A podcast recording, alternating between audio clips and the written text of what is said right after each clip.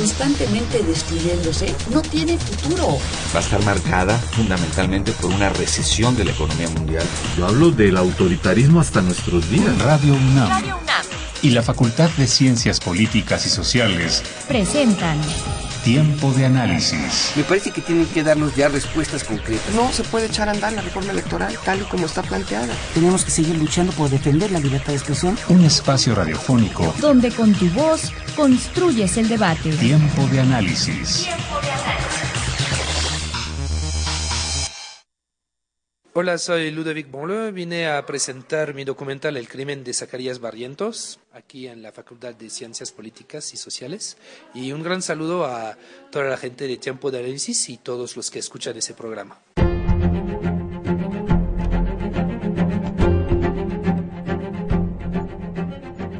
Se estima que aproximadamente el setenta por ciento del agua dulce del mundo se destina a la agricultura. El agua en la industria absorbe una media del veinte por ciento del consumo mundial, empleándose en tareas de refrigeración, transporte y como disolvente de una gran variedad de sustancias químicas. El consumo doméstico absorbe el diez por ciento restante. El agua es esencial para la mayoría de las formas de vida conocidas por el hombre, incluida la humana. El acceso al agua potable se ha incrementado durante las últimas décadas en la superficie terrestre. Sin embargo, estudios de la FAO estiman que uno de cada cinco países en vía de desarrollo tendrá problemas de escasez de agua antes de dos mil treinta. En esos países es vital un menor gasto de agua en la agricultura, modernizando los sistemas de riego. Ahora bien, México alcanzó cobertura de agua potable y alcantarillado del noventa y dos por ciento y noventa punto cinco por ciento respectivamente. Sin embargo, ese concepto de cobertura esconde violaciones al derecho humano al agua, ya que contempla a personas que tienen red, pero tienen agua potable por tandeo o de mala calidad para consumo humano. Por otro lado, casi nueve millones de personas carecen de agua potable. De ese número, cinco millones se encuentran en zonas rurales. Para estas zonas, ni la iniciativa ni el Programa Nacional Hídrico vigente proponen ninguna estrategia concreta para abatir este rezago. Por ello, hoy en Tiempo de Análisis conversamos con nuestros especialistas sobre la emergencia de agua en México, las políticas públicas que existen con respecto a ella, las leyes vigentes y las propuestas de ley. Los movimientos de defensa y la fuerza de las empresas internacionales son algunos de los temas que hoy abordaremos. Yo soy Jessica Mejía y esto es Tiempo de Análisis. Buenas noches, les saluda Elías Lozada, esto es Tiempo de Análisis, programa radiofónico de la Facultad de Ciencias Políticas y Sociales, y estamos transmitiendo a través del ochocientos sesenta de A M y vía internet en doble u doble u doble u punto radio unam punto unam punto m x. Nuestros teléfonos en cabina son el cincuenta y cinco treinta y seis ochenta y nueve ochenta y nueve y Lada sin costo cero uno ochocientos cinco cero cinco veintiséis ochenta y ocho. En redes sociales pueden encontrarnos en Twitter, arroba Tiempo de Análisis, y en Facebook en la Facultad de Ciencias Políticas y Sociales UNAM. Si les gustó alguno de nuestros programas anteriores, te invitamos a que los escuches en la página doble u doble u doble u punto políticas punto unam punto m x. Esta noche en Tiempo de Análisis, a propósito del Día Internacional del Agua, hablaremos sobre el derecho del agua, sobre el derecho al agua, y en la mesa nos acompañan el doctor Ignacio Rubio, doctor en Geografía por el King's College de Londres, y el doctor Fausto Quintana, doctor en Ciencia Política por la Facultad de Ciencias Políticas y Sociales. Buenas noches. Buenas noches. Hola, buenas noches. Buenas noches. Empecemos, doctor Ignacio. Eh, eh, está en boga y estos días de marzo con el dictamen que recién se aprobó eh, en cuanto a, a, a la nueva ley eh, y el derecho eh, a algo que no sé si es un recurso, es un bien, es un derecho humano que es el agua. Eh, bueno, eh, se aprobó en primera instancia, pero todavía no está... No, no, no. El dictamen solamente. Sí, sí, sí, todavía no, no se ha convertido en ley. Este, bueno, lo primero que habrá que decir es que eh, esta, esta iniciativa se ha sumado más a la, al conjunto de movilizaciones este, que ya se vienen dando en el país por diversos temas. Este, hay muchas organizaciones que están muy preocupadas por este, las consecuencias que en el mediano, en el corto, en el mediano y en el largo plazo puede tener las modificaciones que se pretende hacer a la ley, en particular este, las que tienen que ver con el con elementos como el mínimo vital, con el problema del saneamiento y justamente con la violación al, al derecho humano al agua. Es, es interesante que esto significa un retroceso a, a tres años este, de, de aprobada, de que se constituciona, de que se inscribió en la Constitución el derecho humano al agua y el, y el derecho... El sexto párrafo. El, el, este, el al saneamiento, que esto fue en febrero del dos mil doce, es decir, hace tres años, que en lugar de proceder, de que la Cámara de Diputados, los legisladores, procedan a elaborar las leyes este, secundarias, la legislación secundaria que, que permitiría que estos derechos que se volvieron constitucionales hace tres años este, se vuelvan realidad para los mexicanos, en lugar de hacer esto, se presenta una nueva iniciativa de ley que en realidad re, este, no, no retoma el espíritu de lo que había, de lo que se hizo hace tres años. Este... La perspectiva de los derechos humanos es una perspectiva importante y es una de la, en la que se viene discutiendo y este, desde distintos foros, desde Naciones Unidas, desde la Organización este, Mundial para la Salud, este, desde los foros como el Tribunal este, Interamericano del Agua. Digamos, la perspectiva de derechos humanos ha sido la que más ha permitido el desarrollo y el impulso de la discusión, sobre todo en, en, el, en el sur global, ¿no? En América Latina, en África y en Asia. Este, y, y bueno, pues en realidad todos estamos bastante preocupados, este, tanto por las consecuencias que puede tener eh, en términos del manejo del recurso, como por las consecuencias que puede tener en términos de la creciente desigualdad que existe en nuestro país, de los procesos de exclusión y de marginalización de sectores de la población, ¿no? Doctor Fausto, eh... ¿cuál es la, lo primero que a lo mejor como sociedad tendríamos que hacer ahora que ya hace quince días se aprobó este dictamen? Se detuvo horas antes de, de, de que aprobaran la ley, se detuvo por obvias razones, eh, tanto descontento. ¿En qué situación estamos? Es una situación grave. La sociedad tiene el compromiso de, de informarse sobre las iniciativas de ley y las leyes aprobadas. Esto se suma a un despojo, eh, vivimos en tiempos de, de despojo de los derechos humanos, se, criman, se criminaliza la defensa de los derechos humanos. La ley eh, energética, la reforma energética, pues ya atenta contra la propiedad social y la propiedad de los pueblos indígenas, de ejidos y, y comunidades. En realidad lo primero que tenemos que hacer es tomar conciencia de una, que es una situación grave, y hacer el diagnóstico de lo que está pasando. El problema del agua eh, se va a agravar debido al crecimiento poblacional en los siguientes años. Eh, el crecimiento poblacional se está concentrando en las urbes. La gente que vive, las personas que viven en las urbes consumen más agua y de alguna manera este crecimiento poblacional va a presionar para la generación de alimentos. Para el dos mil treinta, alrededor del sesenta por ciento de las necesidades eh, de alimentos va a crecer y por lo mismo va a demandar mayor agua. El tema del cambio climático está generando un estrés hídrico. Hay sequías prolongadas, hay inundaciones, pero lo que podríamos subrayar en este momento es la lucha por la apropiación de los recursos naturales. Empresas transnacionales, en el caso de México, por la ley que estamos viviendo en este, por el momento que estamos viviendo en este momento, las mineras, las empresas mineras y las siguientes empresas petroleras que se van a dedicar a la extracción de, de recursos eh, no convencionales. Ante este panorama eh, está surgiendo un movimiento de defensa que vaya, no es nuevo. Tenemos más de doce años con la defensa en la zona Masagua del Estado de México, que tiene que ver con el sistema Cutzamala, y en la actualidad estamos viviendo en Sonora, en Nuevo León, en el caso de, de Guerrero, en el caso de, de Morelos, vivimos también el tema de Tepoztlán, del club de golf. En general hay muchos movimientos. ¿Qué tenemos que hacer? Pues apoyar estos movimientos por las diversas trincheras y vías a las cuales tenemos acceso académicos, investigadores y sociedad civil.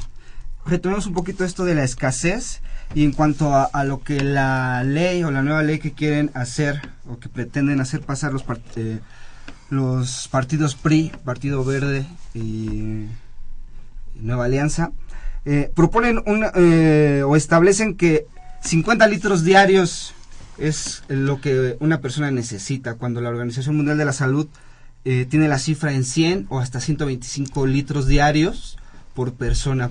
¿Por qué, o sea, esa cifra tan ridícula si tomamos el parámetro de, de, de órganos internacionales? Bueno, este, lo de cincuenta litros es, es un estándar que se utiliza como para, para tener una medida media, ¿no?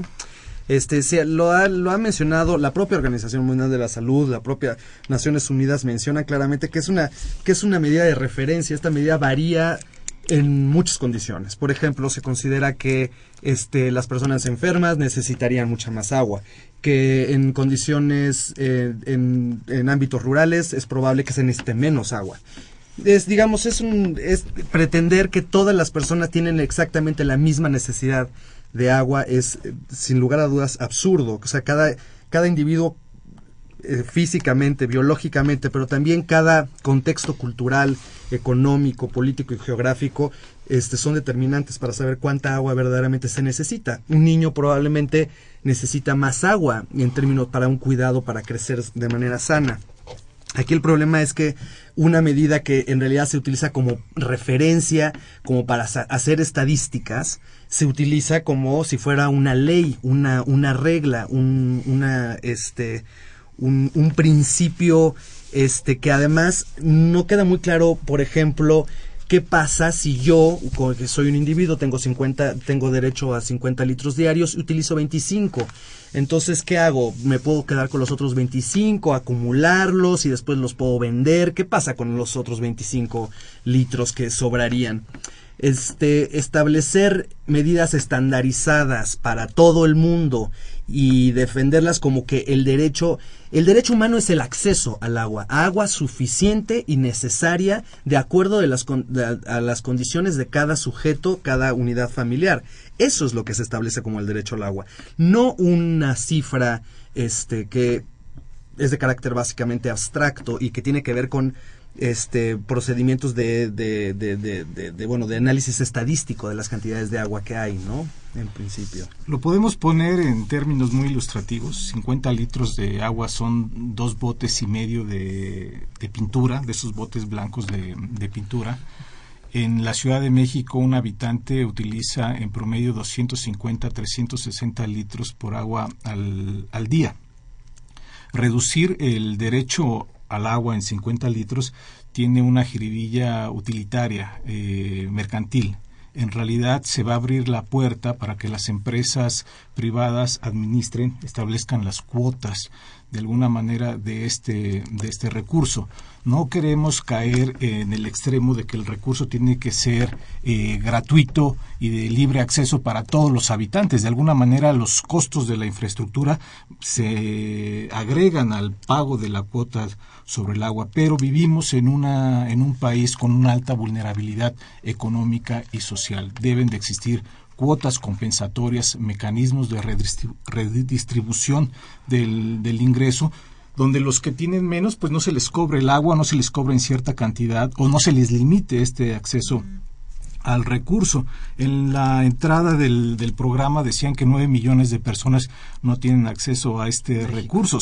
Está bien nueve millones, pero podríamos agregar trece, catorce o quince millones de personas que tienen acceso al recurso con, con no contaminado, contaminado, con niveles de arsénico, con niveles de, de cianuro, con plomo, con muchos contaminantes derivados de la explotación excesiva de los mantos freáticos y también del uso que hacen las empresas y el desasolve en, los, en las cuencas. Hablando de esa cuestión mercantil, netamente mercantil, ¿cuáles son como las eh, los aspectos en, en donde se le quiere sacar esta renta al agua? No solo a lo mejor Eh, embotellándola, ¿no? A lo mejor eh, existe esto del fracking y que contamina todo el manto acuífero y que incluye esta ley, ¿no? O sea, podrían eh, con esta ley que quieren aprobar hacer eh, fracking y que eh, se va a otro, a, a, a otro tema, ¿no? Pues estamos hablando de, de energía, gas natural, y también se va al hecho de que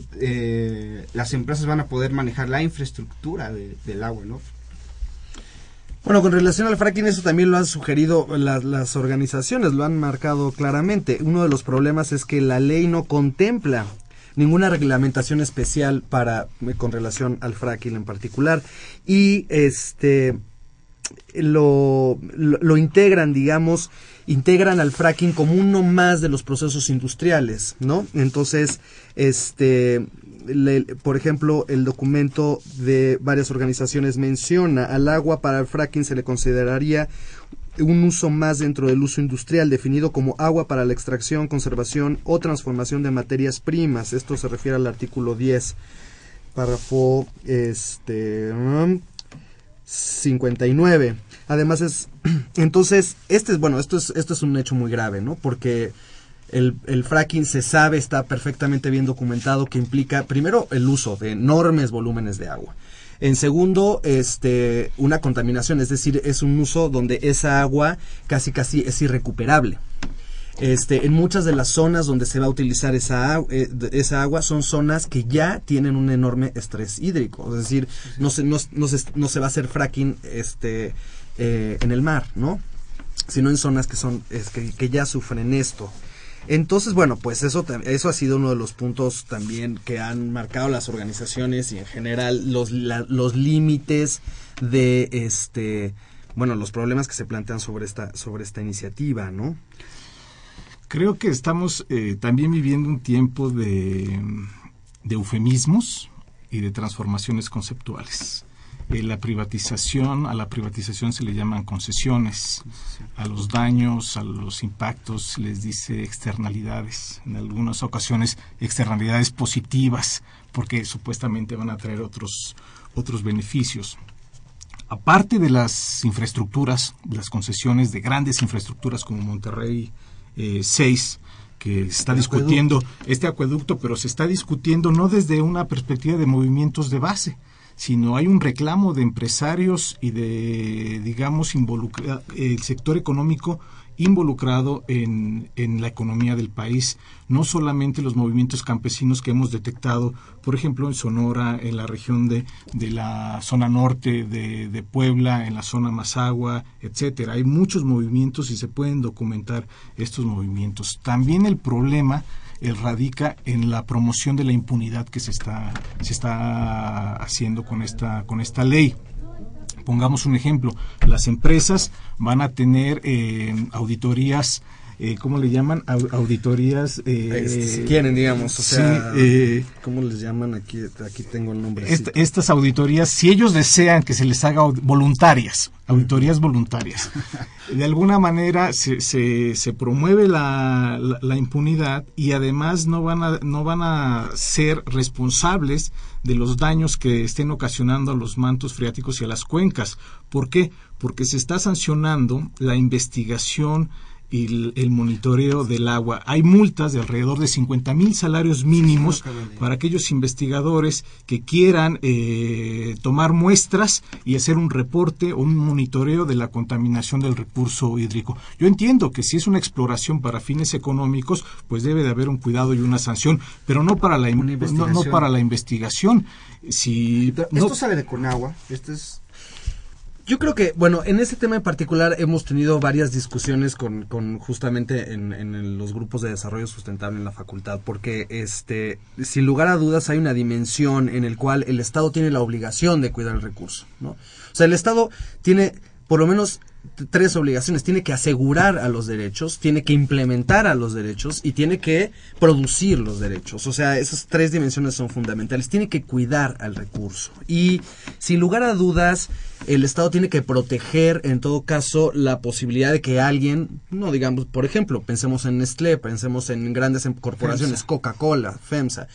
O sea, que vienen y te hacen, hacen un estudio del acuífero sin permiso de nadie. Es decir, yo creo que el Estado tiene que regular la investigación. No, no, no está mal que haya un, que el Estado o un organismo como el, como el Conagua, este, obligue, por ejemplo, a la gente, bueno, tú quieres hacer investigación sobre el, sobre el agua, tienes la obligación de publicarla, por ejemplo, ¿no? O sea, que tiene, se tiene que desarrollar una regulación que favorezca la investigación, que favorezca la investigación pública, ¿no? No solamente la, la, la investigación privada, porque también hay que reconocer que en México tampoco hay tantas este, instituciones, nuestra universidad, la, la U A M, algunas instituciones pueden hacer verdaderamente investigación de fondo sobre el tema.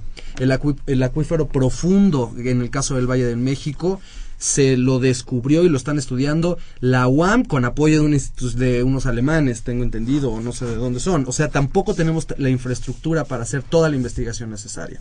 Entonces, yo creo que eso es, eso es indispensable. Aquí el problema es que no están claros los términos, ¿no? Y lo que se impone es justamente una especie de secrecía sobre, sobre, sobre el recurso, como si el Estado fuera el dueño del recurso. Un, están haciendo un candado para que no haya investigación, porque una multa de cincuenta mil salarios mínimos, ¿qué investigador se va a animar a hacer una investigación con una multa así? Hay, hay un momento de desconfianza hacia los, la clase política. Si la clase política impulsa a través de la negociación entre la élite política y la élite económica este tipo de, de leyes, está violando un principio democrático, que es la participación de la ciudadanía en, en, la, en la generación de, de leyes.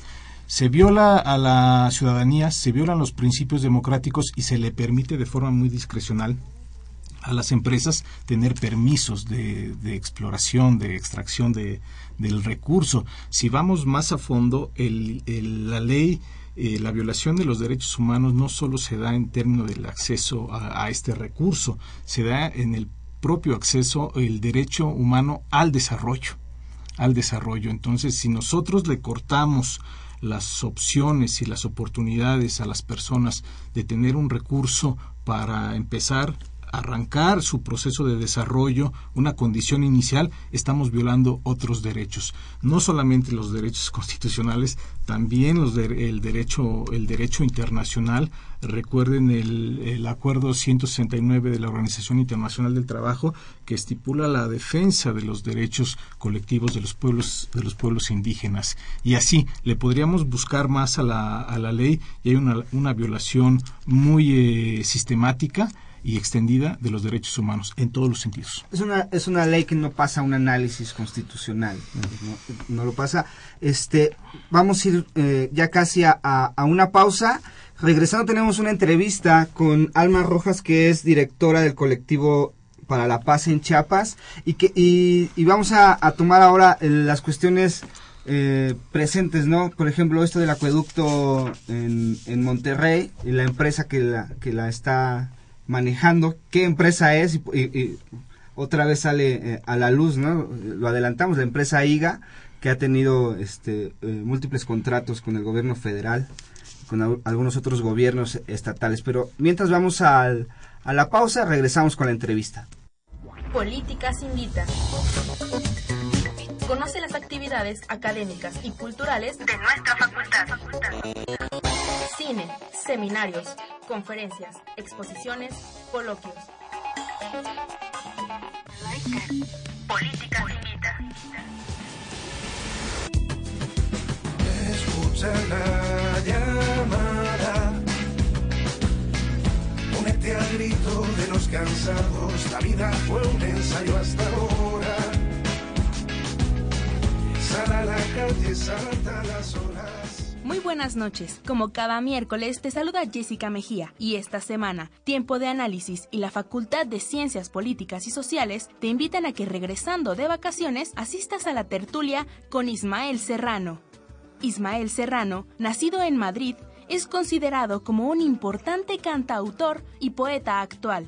Su trabajo ha destacado no solo en España, sino también en América Latina, pues dentro de su trabajo musical, además de temas sentimentales, ha compuesto canciones de protesta que abordan diferentes sucesos trascendentales en la historia contemporánea.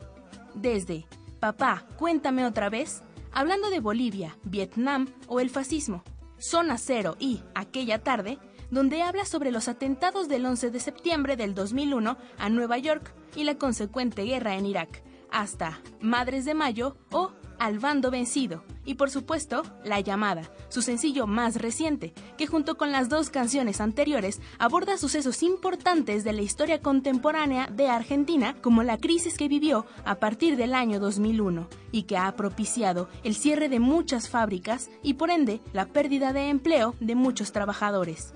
No te pierdas la oportunidad de platicar con este cantautor, quien junto al escritor Benito Taibo estarán el miércoles ocho de abril a las cinco de la tarde en el auditorio Ricardo Flores Magón de la Facultad de Ciencias Políticas y Sociales de la UNAM. Eso fue todo por esta semana en Política se Invita. Quédate con nuestros invitados reflexionando sobre el derecho al agua. Esto es Tiempo de Análisis. Estamos de regreso eh, con el tema el derecho al agua y estamos con el, en la línea telefónica con Alma Rojas, directora del Colectivo para la Paz en Chiapas. Buenas noches, Alma. Sí, buenas noches. Muchas gracias por esta invitación a tu programa Tiempos de Análisis. Alma, cuéntanos, ¿qué están haciendo allá en Chiapas en concreto con la defensa del agua? Mira, eh, la defensa del agua ya tenemos tiempo que iniciamos esta esta lucha, particularmente porque en el dos mil trece se, en la ciudad de Tuxtla Gutiérrez se, eh, la, el municipio autoriza eh, una iniciativa de decreto para privatizar el sistema de agua potable en la ciudad. Sí. Y desde ese momento pues iniciamos toda una lucha, eh, varias organizaciones y la ciudadanía por defender el sistema de agua potable, ¿verdad? Y bueno, en esta lucha nos hemos encontrado con una serie de obstáculos que tienen que ver con precisamente la reforma ahora de, de ley de, de aguas. Eh, algo que quisiera comentar de entrada es que si bien ahorita está en la mesa esta iniciativa de ley general, es la política privatizadora del agua viene ya viviéndose de tiempo atrás. Ya de años atrás, esta política privatizadora y de despojo eh, ya se viene implementando. Y me parece que ahora la ley lo único que hace es legalizarla, ¿verdad? Y profundizar todavía más todas estas estrategias de depredación y despojo, sobre todo en los territorios de los pueblos indígenas. Y, y entonces, bueno, empezamos esta lucha encontrándonos con una serie de obstáculos que tienen que ver con la falta de espacios de participación, la falta de rendición de cuentas hacia la ciudadanía de cómo se vienen manejando los sistemas de agua potable. Entonces, la estrategia que han venido dando, haciendo, es precisamente declarar en crisis financiera los sistemas de agua potable para que entonces se pueda justificar la privatización. Entonces, como el Estado no puede dar eh, respuesta a un servicio, y garantizar un servicio de agua de calidad a la población, entonces que vengan las empresas, porque las empresas sí van a, a garantizar este este servicio de calidad para la ciudadanía, lo cual es todo una una vil mentira y que hay experiencias en diferentes estados de la República y en otros países que eso no es así. ¿El colectivo ha tenido alguna eh, eh, forma de intimidación por el trabajo que están haciendo? Mira, sí, de momento eh, hay situaciones que a las que nos hemos enfrentado, nos intervienen los teléfonos o algunos compañeros los están vigilando, pero bueno, no así amenazas directamente no no hemos tenido. Y lo que también la estrategia que emplea el el, el gobierno y las autoridades e incluso la Conagua es de indiferencia, de ignorar, ¿verdad? Como como hemos vivido los últimos años en que el pueblo habla, el pueblo reclama, el pueblo propone, pero de parte de las autoridades no escucha, o sea, la indiferencia total, porque al final lo que lo que quieren es responder solamente a sus intereses políticos y económicos. Alma, y ustedes eh, como colectivo cuentan con apoyo de algunas otras organizaciones, algunos otros colectivos del mismo estado en Chiapas o de algunos otros estados. Mira, sí, en, desde esta experiencia o esta lucha que venimos dando para la defensa del sistema de agua potable, hemos eh, hecho alianzas. Yo creo que en estos momentos, de, en este contexto que vivimos en nuestro país, es de suma importancia estar haciendo alianzas con otros movimientos, con otras redes, porque es bastante difícil hacer frente a esta este autoritarismo, ¿no? A esta dictadura que vivimos los mexicanos ahora. Entonces, sí hacemos alianzas, organizaciones y O N Ges de, del Estado se suman, apoyan, y tratamos de, sobre todo, también de hacer conciencia, de informar a la población de todo lo que implica un sistema privatizado o un el agua privatizada en México, no solo los sistemas de agua potable, sino los ríos y todo lo que tiene que ver con el con el agua. Pues muchas gracias, Alma, este vamos a estar en contacto y, y bueno, desde aquí también estaremos al pendiente de, de la acción que el colectivo está haciendo para la paz en Chiapas y en concreto con la defensa del agua. Sí, dama, si me permites agregar, ¿sí?, algo. Mira, porque el colectivo Educación para la Paz es parte de otra organización, una red más amplia que es la COMDA, y entonces a nivel nacional este hemos hecho, digamos, diversas actividades también para, eh, digamos, exigir a los diputados, al Congreso, dar marcha atrás a esta ley que va a impactar en, en todos los sentidos, y en Chiapas va a tener un impacto impresionante también, porque aquí tenemos un veinte por ciento del territorio concesionado a la minería. Entonces, con la COMDA hemos estado haciendo diversas actividades de difusión, de, de foros de análisis, ¿verdad?, para dar a conocer esta situación, sobre todo la exigencia hacia los diputados para que den marcha atrás a esta, a este dictamen de ley. Entonces, si me permites, se han estado haciendo algunos eh, abas, firmas de abas, twitters, y me gustaría dar la página de la de la COMDA, que es doble u doble u doble u punto comda punto org punto m x, y ahí pueden encontrar información sobre el trabajo que estamos realizando. Pues muchísimas gracias que nos hayas tomado la llamada, y este y invitamos a invitamos al público a visitar la, la, la página de COMDA y, y e informarse, ¿no?, sobre todos estos temas. Sí, pues muchas gracias por el espacio. Bueno, gracias, buenas noches, Alma. Buenas noches.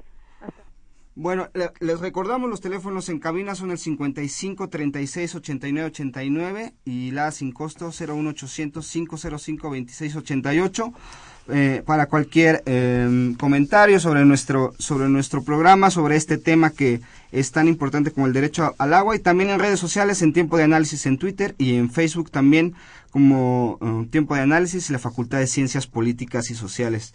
Doctor Ignacio, doctor Fausto, retomamos el El tema, eh, con una, bueno, quiero hacer una, una pregunta. Eh, ¿Qué pasaría si, eh, si en los próximos meses, semanas, se aprueba esta ley?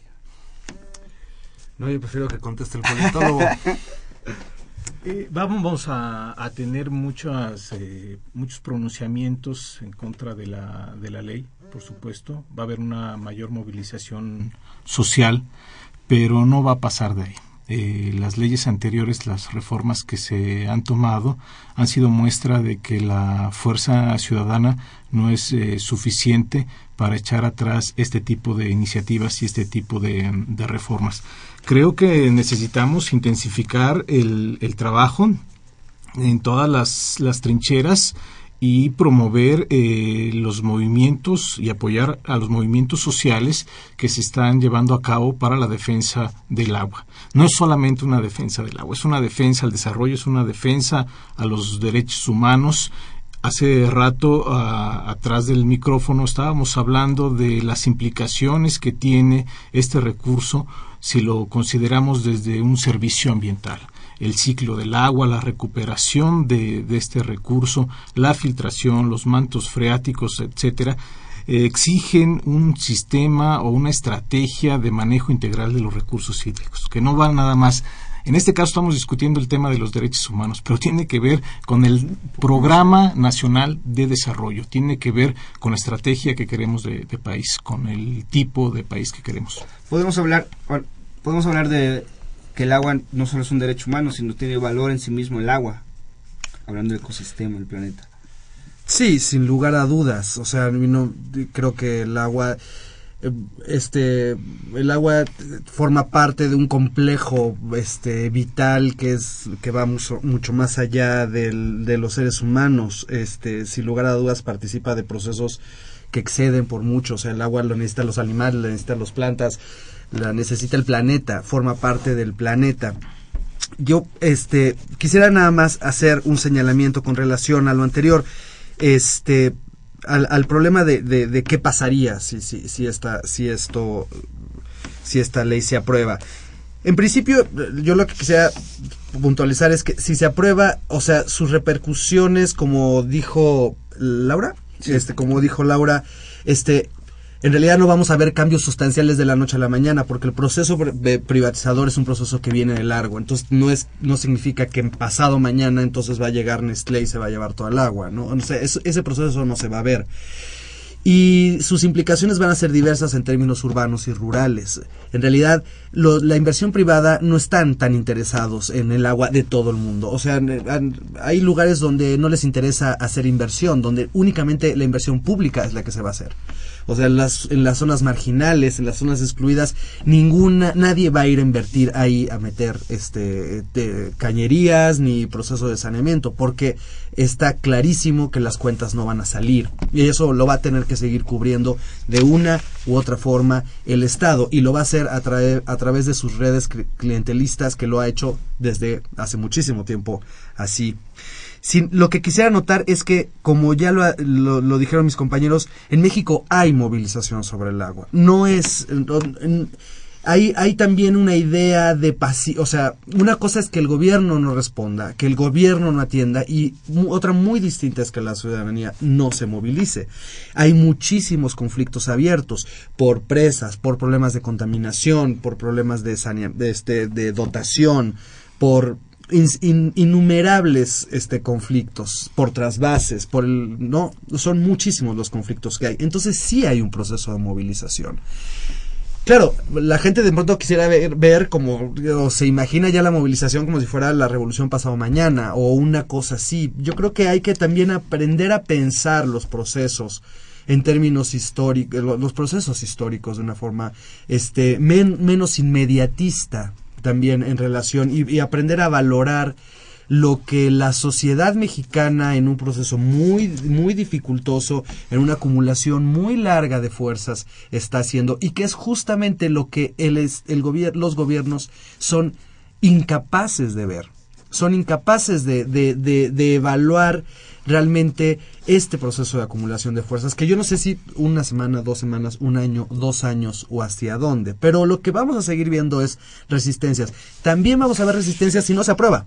O sea, lo sí. que el punto es, aquí esta es una de las batallas en medio de este problema, pero si no se aprueba esta reforma, de cualquier forma hay que demandar las, las nuevas leyes secundarias. Hay que hay que demandar la integración de la del saneamiento dentro del, del, del derecho.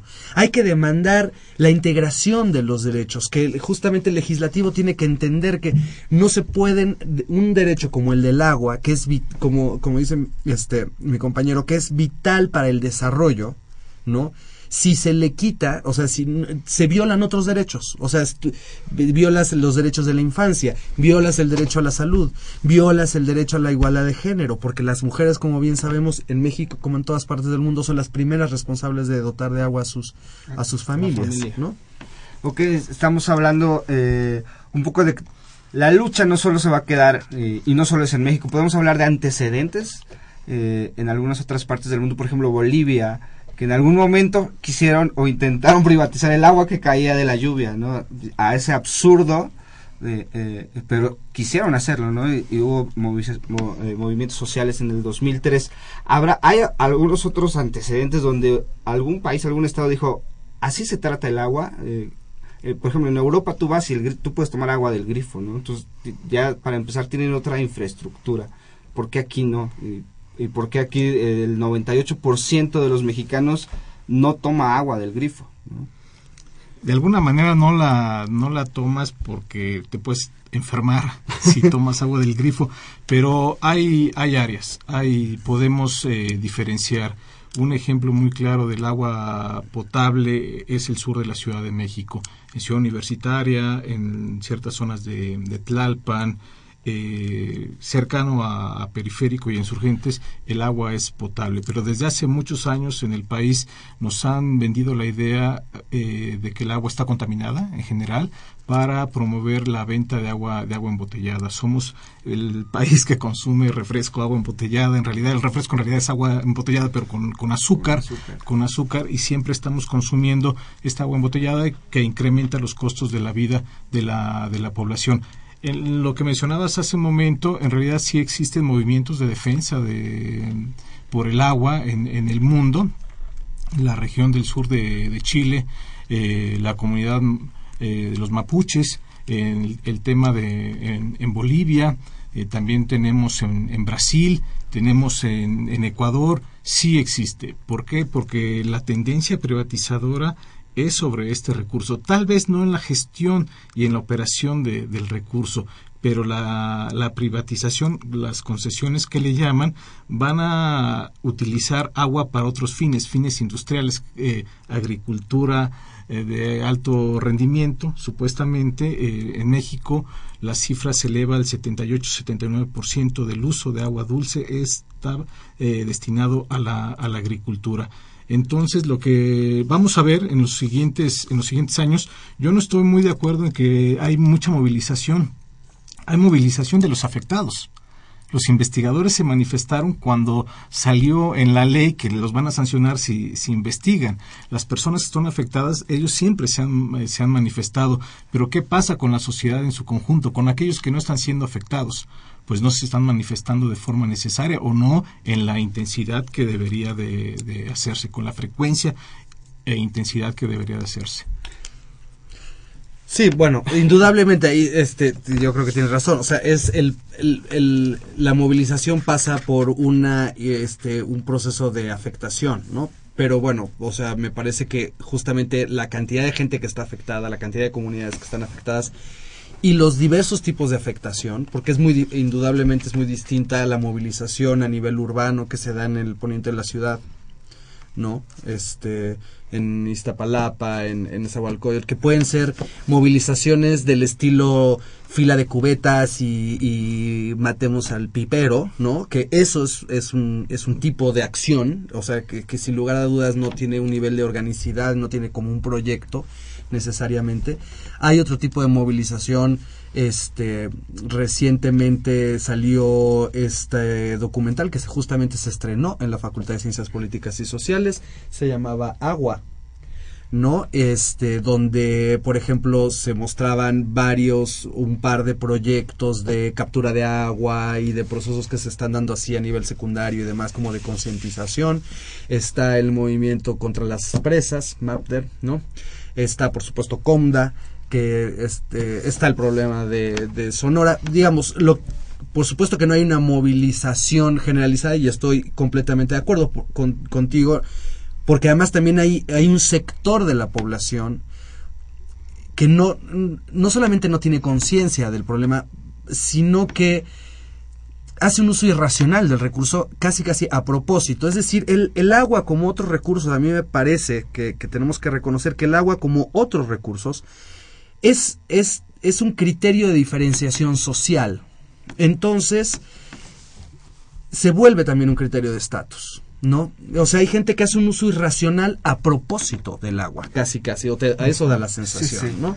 Entonces, este, bueno, eh, eh, en tal reali- vez es otra discusión. En, pero... en realidad, la, perdón, la, sí. la discusión se tiene que llevar fuera de, de esta ley. Okay. Eh, eh, la ley nos, nos convoca en este momento sí, a, a, el... a reflexionar, porque es una ley general y va a afectar a, a todos en el, en el país, va a beneficiar a unos, a unos cuantos. Pero uno de los problemas de, del uso la, y la contaminación del agua es la cultura de uso que tenemos sobre este Vamos recurso. A una pausa, regresamos con la cultura. Eh, antes de terminar la pausa, la recomendación del libro de esta semana.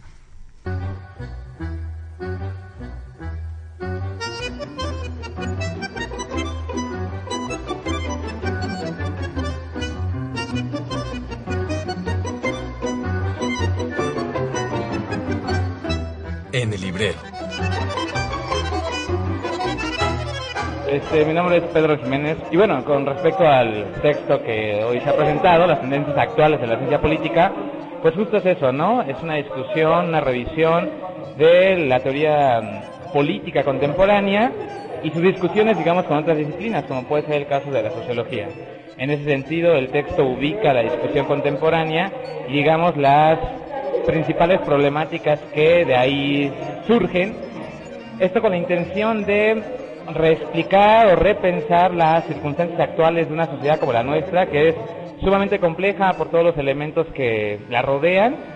Y bien, insisto en lo dicho, ¿no? El, el, el texto en ese sentido tiene eh, su logro, puesto que puede introducir el debate contemporáneo y la relación con una sociedad como la nuestra, ¿no? La sociedad mexicana. Y bueno, un excelente saludo para todos los eh, tipos de análisis.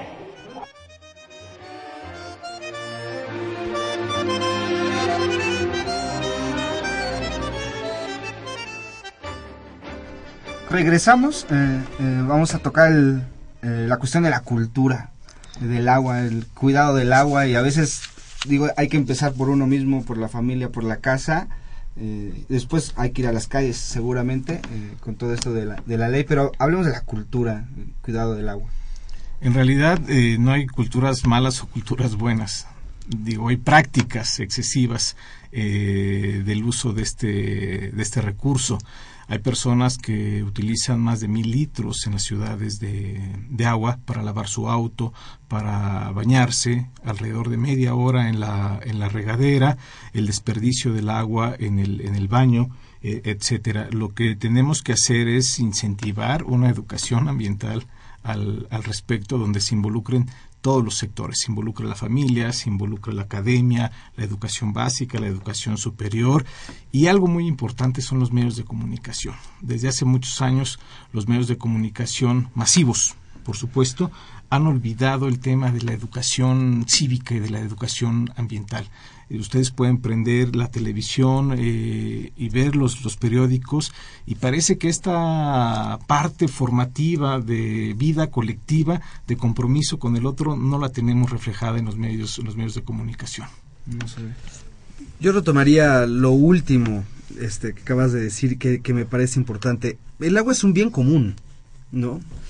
Y en el contexto de sociedades como la nuestra, no Con, con todos los problemas que tenemos, pero uno de los problemas que tenemos es justamente la dificultad este de pensar lo común, ¿no? Y de y de este de cuidar lo público y lo común. No quiero llevarlo esto a la tragedia de los comunes. No me interesa en este momento decir que porque entonces entonces hay que privatizarlo. No, mi concepto de común tiene que ver más con lo público, ¿no? Este porque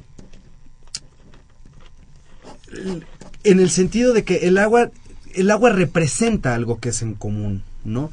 Y sin embargo la apropiación siempre, aunque la paguemos o no la paguemos, esta es una apropiación privada. O sea, hay, hay, hay, hay, hay, hay un problema. Por eso el agua siempre está sujeta a reglas culturales de uso, ¿no?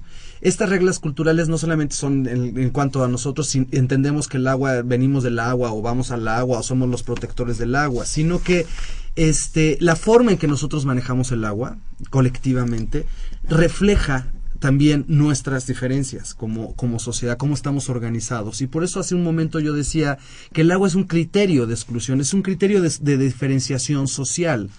Este, y esto, esto es innegable, ¿no? Es, es un criterio de diferenciación cultural también, o sea, los distintos usos que se le pueda dar al, al agua y las cantidades necesarias de agua que, que este... cómo la utilizamos, ¿no?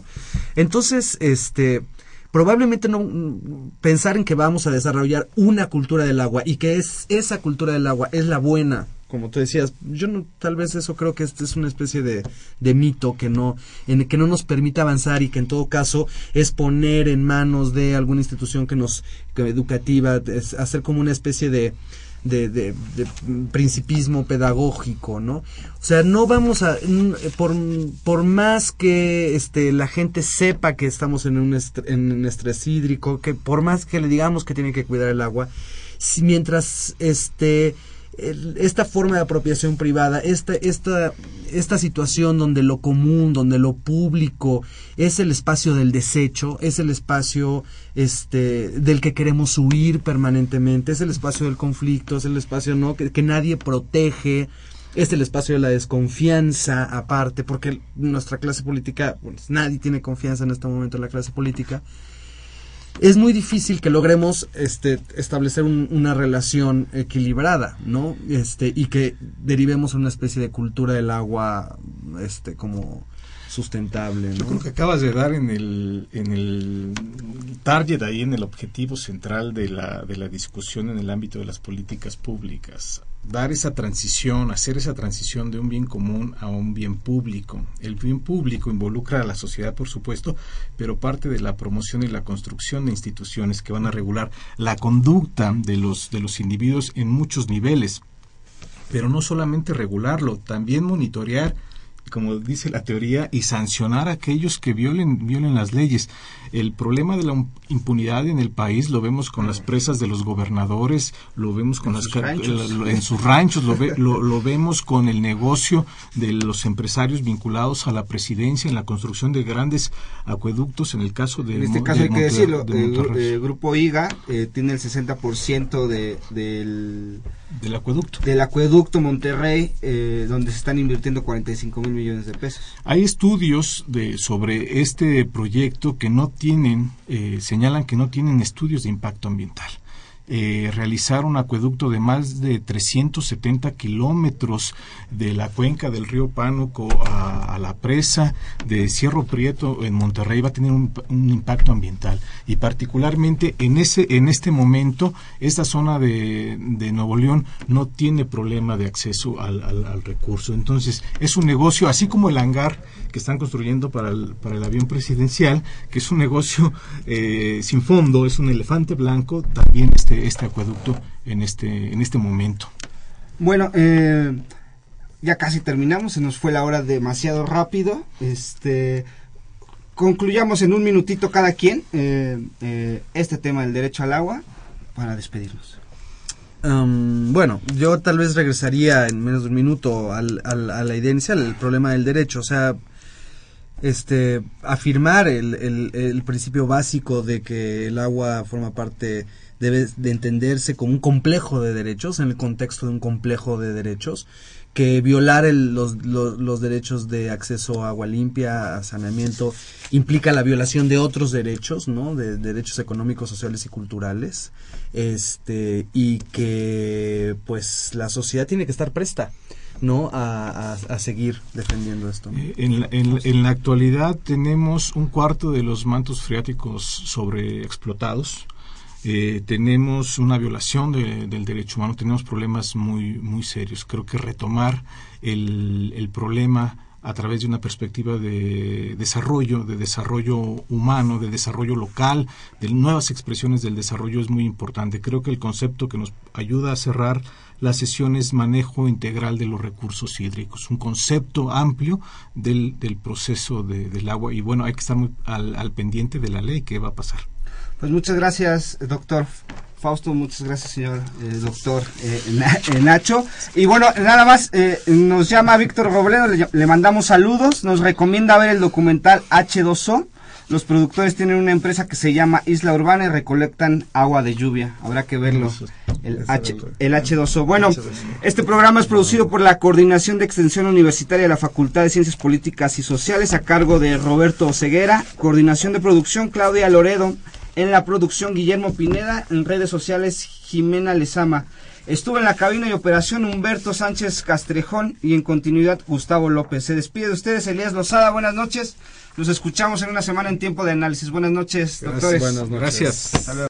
Esto fue Tiempo de Análisis. Tiempo de Análisis. Una coproducción de Radio UNAM y la Coordinación de Extensión Universitaria de la Facultad de Ciencias Políticas y Sociales.